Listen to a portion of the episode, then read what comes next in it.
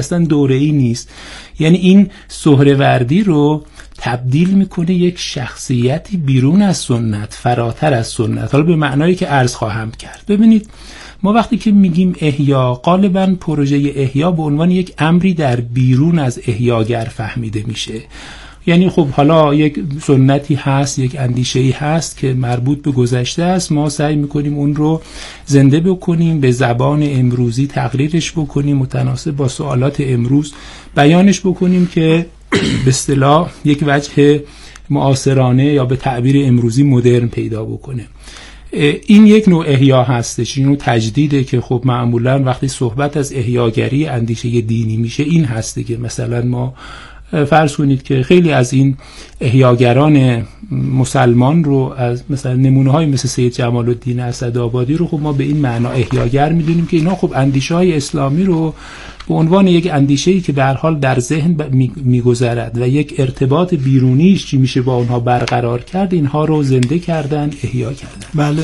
ولی احیاگری سهروردی از ایران باستان از حکمت ایران باستان چجوری؟ نمی‌خواد این رو دوباره برای ما روایت بکنه. این حکمت باستان در وجود سهروردی احیا شده. این احیاگری وجه اصلیش وجه درونی است. ببینید سهروردی یک جمله داره که به اصطلاح امروزی گاهی پا... یعنی باید گفت پارادوکسیکاله. میگه که من حکمت ایران باستان رو حکمت حکیمان باستان رو احیا کرده ام و کسی هم بر من تقدم نداره. دقیقا همین آره خب این پارادوکسیکاله. اگر حکمت مال گذشته است شما احیا کرده که قبل از تو هم که بقیه حرف این حکمت رو می‌زدن. اینکه کسی بر من تقدم نداره به این معنا که حکمت چیزی نیست که در بیرون احیا بشه. در شخص احیا میشه. خود سهروردی در واقع میشه گفت جریان فوران زنده اون حکمته. این حکمت در سهروردی حیاتی دوباره پیدا کرده. به همین دلیل هم هست که اون جمله معروف سهروردی که فراوان هم نقل میشه سهروردی در مورد قرآن خوندن ما چی میگه؟ میگه که قرآن رو با وجد و طرب بخوان. و قرآن را چنان بخوان که گویی فقط در شعن تو نازل شده است. اینکه گویی فقط در شعن تو نازل شده است این یعنی تأکید بر همون وجه درونی. یعنی پیام قرآن پیامی نیست که به پیامبر اسلام وحی شده باشه و من اون وحی رو وقتی که به پیامبر ابلاغ شده من از زبان پیامبر بشنوم. البته این باید اتفاق بیفته ولی یک مخاطبه مستقیم رو هم داره تعریف می‌کنه. آره اما این کافی نیست. این باید به جایی برسه یعنی الگوی پیامبر برای من باید محقق بشه. به گونه ای که من بتوانم با اون پیام آوری با اون فرشته ای که با پیامبر ارتباط برقرار می‌کرد من هم ارتباط برقرار کنم. این البته فقط سخن سهروردی در باره متن قرآن هم البته همین حرف داره در جای دیگری. دقیقا. یعنی می‌خوام بگم فقط گفتم سهروردی نمونه بارز, بارز این نوع تفکره. بنابراین سهروردی میگه که هر متنی رو که متن حکمته حالا یکی از بحثای سهروردی که اگه فرصت شد من باز می‌کنم وحدت حکمت و نبوته. یعنی وقتی که از قرآن نام می‌بره فقط منظورش قرآن نیست. یعنی هر متنی که به نوعی ریشه آسمانی داشته باشد ریشه قدسی داشته باشد این باید به این صورت خوانده بشه به این صورت فهمیده بشه. و اینجاست که اون پیام یعنی اون پیامی که مربوط به فلسفه یونان هست مربوط به فلسفه ایران هست یا حتی مربوط به قرآن هست در سهروردی حیات تازه پیدا می‌کنه. شاید این عبارت دیگری از سهروردی که در قصه قربت غربی میگه وقتی قصه قربت غربی رو روایت می‌کنه نمیگه این قصه قصه انسان ها هستش. قصه شما مثلا چیزیه که برای یک کس دیگری اتفاق افتاده. میگه که فعنا فی هذه القصه من در این داستان بودم. این داستان داستان من هست. خب اگر این گونه نگاه بکنیم یعنی مواجهه ما با حکمت یک چنین مواجهه باشه و این هم بر ثابتات سرشت ما مبتنی است. یعنی فطرت سهروردی فطرتی نیست که خاص او باشه دیگران نداشته باشن. این فطرت فطرت بشری است. فطرت هر جان مستعدی است که می‌تواند مخاطب اون پیام قرار بگیره. ممنونم آقای دکتر. بنابراین این به نظرم این نکته در سهروردی می‌تواند نوع ارتباط ما و فهم امروزی ما رو از سهروردی به نوعی تضمین بکنه که هم عمق لازم رو داشته باشه مواجهه ما با سهروردی و هم اینکه مربوط به گذشته نباشه. یعنی ما سهروردی رو به عنوان تاریخ فلسفه نخونیم. بله بسیار خب ممنونم از عنایت جناب علی. آقای دکتر سید عرب نکته که از جناب علی به عنوان پژوهشگر ارزشمند حوزه شهاب الدین سهروردی سوال می‌کنم در حقیقت برایندی از فرمایش هر دو استاده. ببینید مخاطره ای برای شناخت شهاب الدین سهروردی آنچنانی که او بود وجود داره.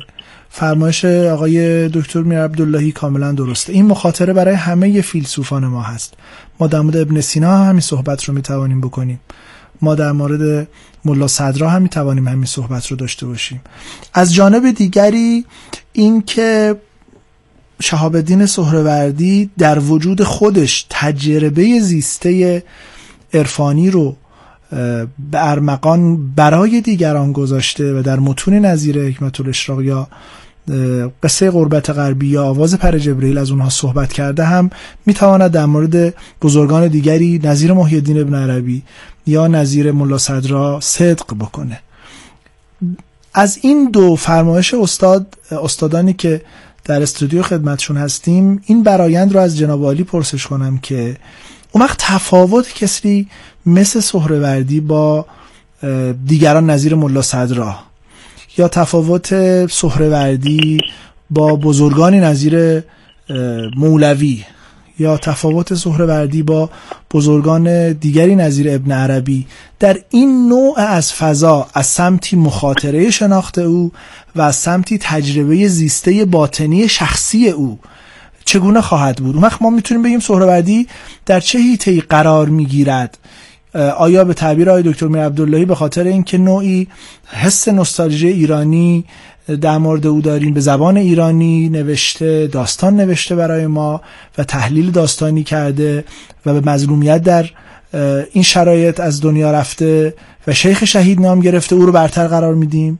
یا به تعبیر آقای دکتر رحمتی تجربه زیسته عرفانی او یک تجربه زیسته برین و متفاوتیه که اون وقت سهروردی رو در یک تاقچه از حکمت می‌ذاره که شاید دیگران ما نتونیم اون رو دیگران رو اونجا بذاریم نظر جناب چیست؟ بسم, بسم الله الرحمن الرحیم. من اجازه می‌خوام مجددا خدمت جنابالی و همکارانتون به ویژه استادان محترمی که در استودیو تشریف دارن. فرمایشاتشون رو شنیدم و استفاده کردم. سلام و شب بخیر ارز کنم. و همینطور به مستمعان برنامه خوب شما. پرسش جنابالی بسیار مفصل بود. من نمی‌دونم از کجا شروع کنم و تا چه اندازه بتونم عرض کنم. اما به اختصار به عرض جنابالی میرسونم که سهروردی فیلسوفه و ما بیش از این و در این قلم رو به صلاح باید او رو بررسی کنیم. تجربه های عرفانی تجربه های شخصیه و اگر فیلسوف چنین رویداد باطنی در سیر افکارش براش به وجود میاد او رو باید به ضرورت برهانی کنه تا بتونه در نظام فلسفی خودش بگنجونه کاری که تقریبا ابن عربی انجام داد. سهروردی در اون خلصه مشهوری که در تلویحات بیان می‌کنه در الهیات تلویحات بیان می‌کنه ارسطو رو می‌بینه و با ارسطو سخن میگه و درباره حکمای اسلامی بحث می‌کنه و معنای حکمت و مقام علم در فلسفه اشراق بحث می‌کنه یا احوالاتی که در داستانهای رمزی و تمثیلیش داره اونها سهروردی رو به عنوان شخصیت متفکری در تاریخ فلسفه اسلامی به ما معرفی نمی‌کنه. یعنی سهروردی اون رویدادهای باطنی نیست. به گمان من ما تا نسبتمون رو با تفکر و نسبتمون رو با تاریخ فلسفه و نسبتمون رو با اندیشه ای که ناظر به گونه پرسش در باطن ما هست نکنیم نه تنها مقام نیچه نه تنها مقام سهروردی بلکه هیچ مقام هیچ فیلسوف دیگری رو نمی‌تونیم درک کنیم. ما تا پرسش نداشته باشیم نسبتمون با فلسفه و فیلسوف تبیین نمیشه. به گمان بنده تفاوت و تمایز سهروردی نسبت به حکمای بزرگ قبلش خودش از جمله جناب فارابی و ابن سینا در پرسش جدیدی است که مطرح کرده و این پرسش جدید در قالب یک جهانشناسی مبتنی بر اشراق مطرح شده که بخشی از این میراث مربوط به حکمت ایران باستان بخشیش مربوط به سنت فلسفه اسلامی است که بزرگانی که عرض کردم تداوم بخش این اندیشه بودن. اما اما چه چه اصلی سهروردی رو متمایز از ابن سینا و فارابی می‌کنه؟ چه اصلی است که ملا سجار رو متمایز از سهروردی ابن سینا و فارابی می‌کنه؟ به گمان بنده اون اصل مهمی که در جوهره و باطن فلسفه اشراق در حقیقت وجود داره نوع پرسش و تقریری است که از معنای اشراق می‌کنه. و این اشراق رو به گونه ای در آثارش نظم و وحدت میبخشه که امروزه ما با یک نظام هستی شناسی مواجهیم که بخش بسیار کوچکی از اون عرفان و تجربه های شخصی سهروردیه. سهروردی در عین داشتن این تجربه ها یک نظام بزرگ منطقی هم داره. اگر از اون قفلت بشه از تفکرش قفلت میشه. یعنی این جز با تمام کل ارتباط داره. یعنی تمام این اجزا تجربه های باطنی فکر فلسفی منطق به ویژه بخش مقالطات سهروردی در منطق. همه اینا رو باید یک جا دید تا مقام سهروردی در تمایز از متفکران قبل و بعد از خودش و برجستگی او در بین جریان اشراقی پس از خودش تا کنون مشخص بشه. و به گمان بنده تأکید بسیار می‌کنم بر معنای اشراق در فلسفه سهروردی. او تعمد داشته چنین کلمه ای رو به کار ببره و این در واقع تأکید او به منزله پیروی از سنت تفکر افلاتونی نبوده که یونان رو بخواد احیا بکنه. حتی برگرفته از سنت تفکر حکمت ایران باستان حکمت خسروانی نبوده. که البته با همه اینا مرتبطه. اما سهروردی سخن جدیدی درباره معنای اشراق داره که درک اون به مسابه مفتاحی مسابه کلیدی است که ما رو به تمام فضای فکری او راهنمایی می‌کنه. اگر ما می‌خوایم امروز سهروردی مطرح بشه اگر نسبت ما با سهروردی برای ما امروز مهمه مسبوق به دو اصله. اصل اول این که ما باید پرسش فلسفی داشته باشیم تا بتونیم با سهروردی گفتگو کنیم. من با کاربردی کردن فلسفه چندان موافق نیستم. فلسفه رو نباید به کوچه بازار اوورد اگر فلسفه به کوچه بازار بیاد محل دکانداری میشه و تنها چیزی که ازش بر نمیاد تفکری است که در طول تاریخ داشته. اگر کسی پرسش فلسفی داره می‌خواد ببینه جهانشناسی سهروردی چگونه است. بر اساس این پرسش می‌تونه با او گفتگو کنه. قسمت دوم چه چیزی؟ آقای دکتر بخش دومی که فرمودید یک قسمت پرسش فلسفی. یک قسمت پرسش فلسفی. دوم بعد از پرسش فلسفی بدون اینکه به دنبال پاسخ این پرسش در این قلمرو فلسفی باشیم بیان این در واقع درک این بیان سهروردی است که او بر اساس اشراق چگونه توانسته جهان رو هستی رو وجود رو و آنچه که در واقع جز اصول فلسفه اوست. مثل نور مثل عالم مثال و امور دیگه از این قبیل رو بتونه تبیین کنه. بله بسیار خوب. ممنونم آقای دکتر. دیدگاه جنابالی در حقیقت نوع متفاوتی از بحث رو با دیدگاهی که اساتی در استودیو مطرح کردند پیش روی ما مطرح کرد. بحث چالشی ارزشمندی است. بریم استودیو دقایقی رو در خدمت شما باشیم. انشاءالله برگردیم. از همین معنای اشراق و اینکه این اشراق چگونه باید امروز فهم بشه با شما مخاطبین عزیز همراه باشیم. من البته هنوز پیامک رو اعلام نکردم ولی خب شماره ما چون مشخصه و الحمدلله پیگیرن. دوستان شماره پیامک ما 301035 و در حقیقت شماره عمومی هم 162 هست ولی خب شماره پیامکیمون 301035 البته من هنوز اعلام نکردم ولی سوالای زیادی رو همین حالا برای من خانم تهیه کننده فرستادن. ان فرصتی کنیم به این سوالها هم پاسخ بدیم و در خدمت مخاطبینمون باشیم.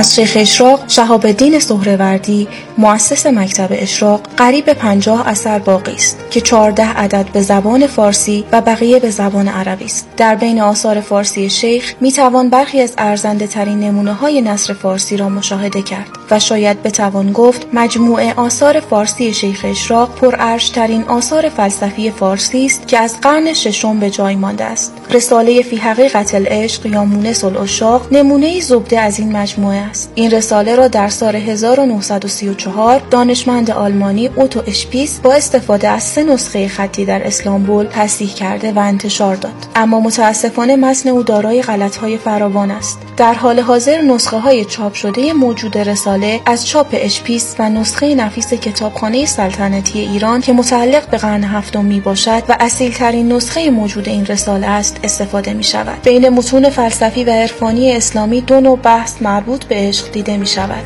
یکی آنچه جنبه صرفا عرفانی دارد و سوانه احمد غزالی و لمعات فخرالدین عراقی و اشعت لمعات جامی نمونه است بارز از آن. و دیگر آنچه جنبه فلسفی و حتی استدلالی دارد و به دنبال بحث حکمای یونان مخصوصا افلاتون و نو افلاتونیان موضوع عشق را به دو معنی عشق موجودات برای یکدیگر و برای مبدع مطرح ساخته است. رساله فی حقیقة العشق سهروردی در واقع بین این دو بحث درباره عشق قرار دارد و شاید بیشتر متمایل به بحث عرفانی درباره فردیت عشق است. آنچه شاخص این رساله است هویت و فردیت بخشیدن به مفاهیم انتزاعی است که از خصائص شیخ اشراق است. برای شیخ اشراق آنچه از دید بشری مفاهیم انتزاعی است در واقع خود حقیقتی است انضمامی متعلق به عالم ملکوت که به صورت فرشته و ملک در آثار او جلوه‌گر می شود در این رساله نیز تمایلات روح و حالات نفس و تفکرات انسانی درباره عشق که هیچگاه از حسن و نیز شاید بتوان گفت از حزن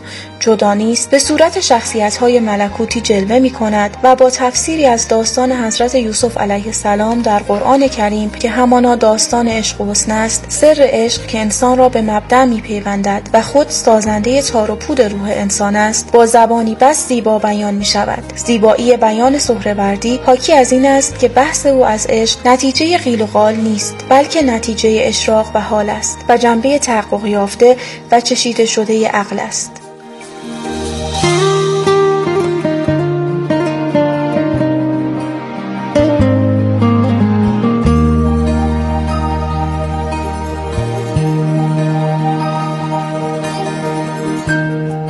خب در خدمت اساتید هستیم جناب استاد امیر مرزبان شاعر ناماشنای زمانه ما هم به ما پیوستند که شاید بتوانند با ادبیات یه مقداری فضا رو برای این بحث هم تلتیفتر بکنن. عرض سلام دارم خدمت جناب خوشحالم که در شب سهروردی شما هم در این برنامه همراه ما هستید. به نام اون که نامآورترین است نه حکایت هاش با حکمت قرین است. از سلام ادب و احترام دارم خدمت شما و همه شنوندگان عزیز صوفیا و اساتید بزرگوار حاضر در سلامت باشید. آقای دکتر میر عبداللهی بحث ما در حقیقت در به نظرم دو سویه از این تاقچه معنا قابل درنگ است و شاید هم چالشی شدنش برای مخاطبین ما ارزشمند تر هم بشود. آقای دکتر سید عرب معتقدن فلسفه رو نباید در کوچه و بازار بیاوریم. اتفاقا ما چند جلسه در مورد فلسفه و امروزی کردن اون در جلسات گذشته صحبت کردیم. ولی جنابالی معتقدید که ما نوع خانشی رو باید از سهروردی داشته باشیم که اون خانش به درد جوان امروز ما بخوره مخاطر آمیز نباشه و اتفاقا فلسفه رو وارد زندگی امروزین جوانی بکنه که شاید اون فرسش های پرسش های ناب فلسفی رو هم نداشته باشه. اتفاقا از غذا در مورد موضوعات زندگی روزمره خودش بخواد از سهروردی استفاده کنه.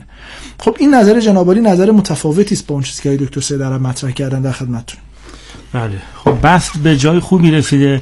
راست شما با دیوان کبیر شمس شروع کردید و غزلی رو از مولانا خوندید. آقای دکتر رحمتی هم تقارنی برقرار کردن در آغاز صحبتشون بین حافظ و سهروردی. من می‌خوام از این نکته پیوندی بزنم به ماجرای سهروردی و به زعم خودم یه بحث خیلی مهمی رو طرح بکنم و از عزیزان بخوام که من و شنوندگان رو ارشاد بکنن.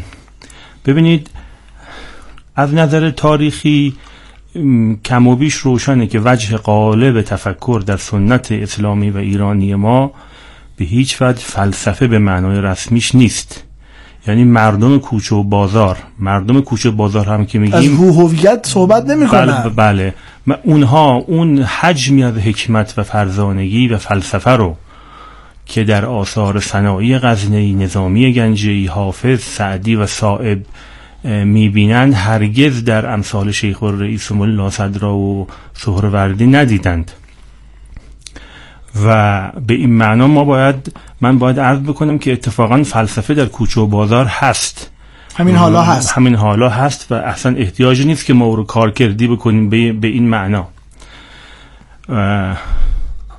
من حتی می‌خوام خب هم همینجا این رابطه بین زبان و معنا مطرح میشه. من حتی می‌خوام پا رو فراتر بذارم و با اجازه استادان این ادعا رو بکنم که چه بسا هنگامی که سهروردی نور رو به جای وجود می‌ذاره خود این یک تمهید زبانی و بیانی بیش نیست. مستدر هست این که به در واقع شمارش ریتر و البته بقیه کسانی که تکنگاری کردن در مورد سهروردی گفتن که سهروردی یازده رساله به فارسی نوشته آثار عربی او هم در واقع دست کم طبق ادعای برخی سهروردی شناسان. که حالا اینجا اسمشون نمیارم که به اصطلاح شاید جزء مترجمین فارسی حکمت الاشراق هم بودن عربی رو او عربی او رو عربی سخته نمی‌دونند. بله. و اما فارسی او رو جزو در واقع نصر سرآمد می‌دونن. بله. ببینید اینجا منظورم به هیچ وجه این نیست که سهروردی تلاش خودش رو برای به زبان قوم سخن گفتن محدود کرده به نوع خاصی از معادلیابی که مثلا به جای جوهر چی بگه به جای عرض چی بگه. نخیر میراث سهروردی این پرسش رو برای ما مطرح می‌کنه. همون پرسشی که آقای سید عرب به دنبالش هستند و فرمودند. اتفاقا می‌کنم این پرسش نسبت وسیقتری با زمانه ما داره با رجوع به میراث مکتوب سهروردی که آیا اصلا زبان فارسی و فلسفی هست یا نه؟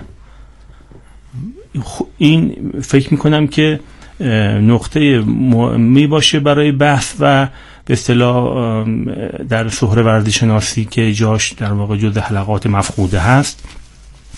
رجوع به نمونه هایی هم که الان ما داریم یعنی در واقع تلاش هایی که شده برای بازگردانی میراث سهروردی به زبان فارسی یا در حوزه فلسفه غرب ترجمه آثار حکیمان غرب به زبان فارسی در واقع این نکته رو به ما گوشزد می‌کنه که ما دارای یک تجربه عقیمی هستیم. شاید دوستان حاضر آقای سید عرب آقای دکتر رحمتی جنابالی با من هم عقیده باشیم که مثلا تجربه ای که در ترجمه رسال کتاب معروف کانت سنجش خرد ناب نقد عقل محض داشتیم و اینکه چقدر ما از دریچه اون ترجمه خاص جناب استاد آقای عدیل سلطانی تونستیم به فضای فهم کانت وارد بشیم و به نظر من وارد نشدیم بلکه ما رو به شدت عقب روند و اینجا زبان خودش مانع و هجاب شد.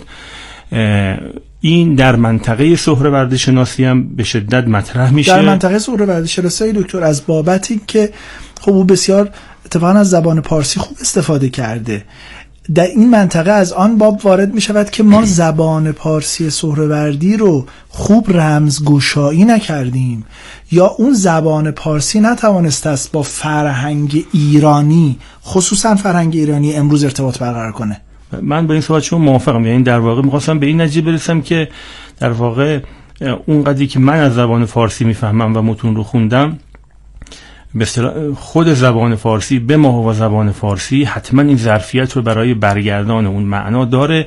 منتها خب زبان ادبی ما ضعیفه. زبان سواد ادبی ما و تلاش ما به اصطلاح تلاش نافرجام و عقیم و کمی بوده در این حوزه. به این معنا در هر حال می‌خواستم این نتیجه رو بگیرم که حالا ما چه صحبت از دکانداری بکنیم یا نکنیم گو این که واقعا من معتقدم که ما صحبت از حافظ و سعدی و صاحب و دیگر بزرگان ادب فارسی کردیم. ما تو اون منطقه هم اتفاقا ضعف داریم. یعنی میگیم شاهنامه ولی آیا مثلا جوانان ما شاهنامه را که به زبان مادریشون نوشته شده خوندن و فهمیدن؟ نه. نشون به اون نشون که حافظ هنوز این گردونه تصحیح دیوانش متوقف نشده. و هنوز ما برای فهمیدن گلستان سعدی نیازمند لغتنامه هستیم. برای فهمیدن حافظ نیازمند شرح الفاظ کلیدی او هستیم.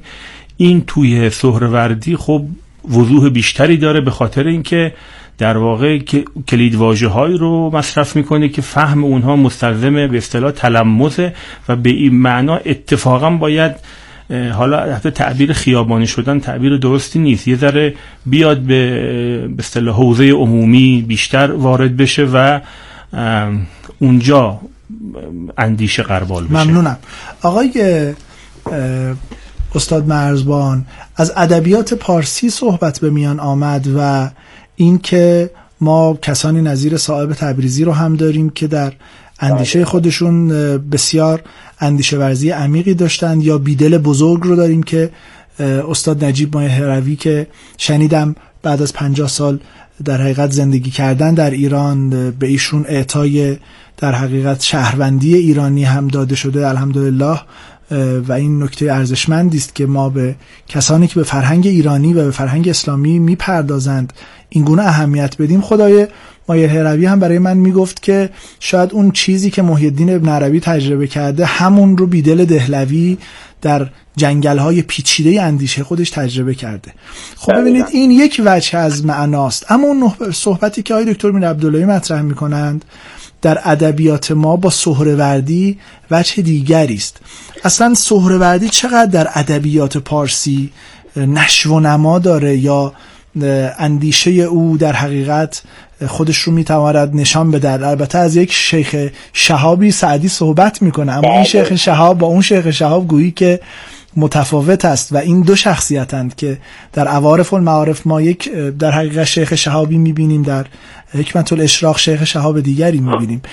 اصلا شهاب الدین سهروردی با همین فضایی که آقای دکتر میر عبداللهی در مورد ادبیات ما مطرح کردند در ادبیات ما چقدر زنده و جدیه؟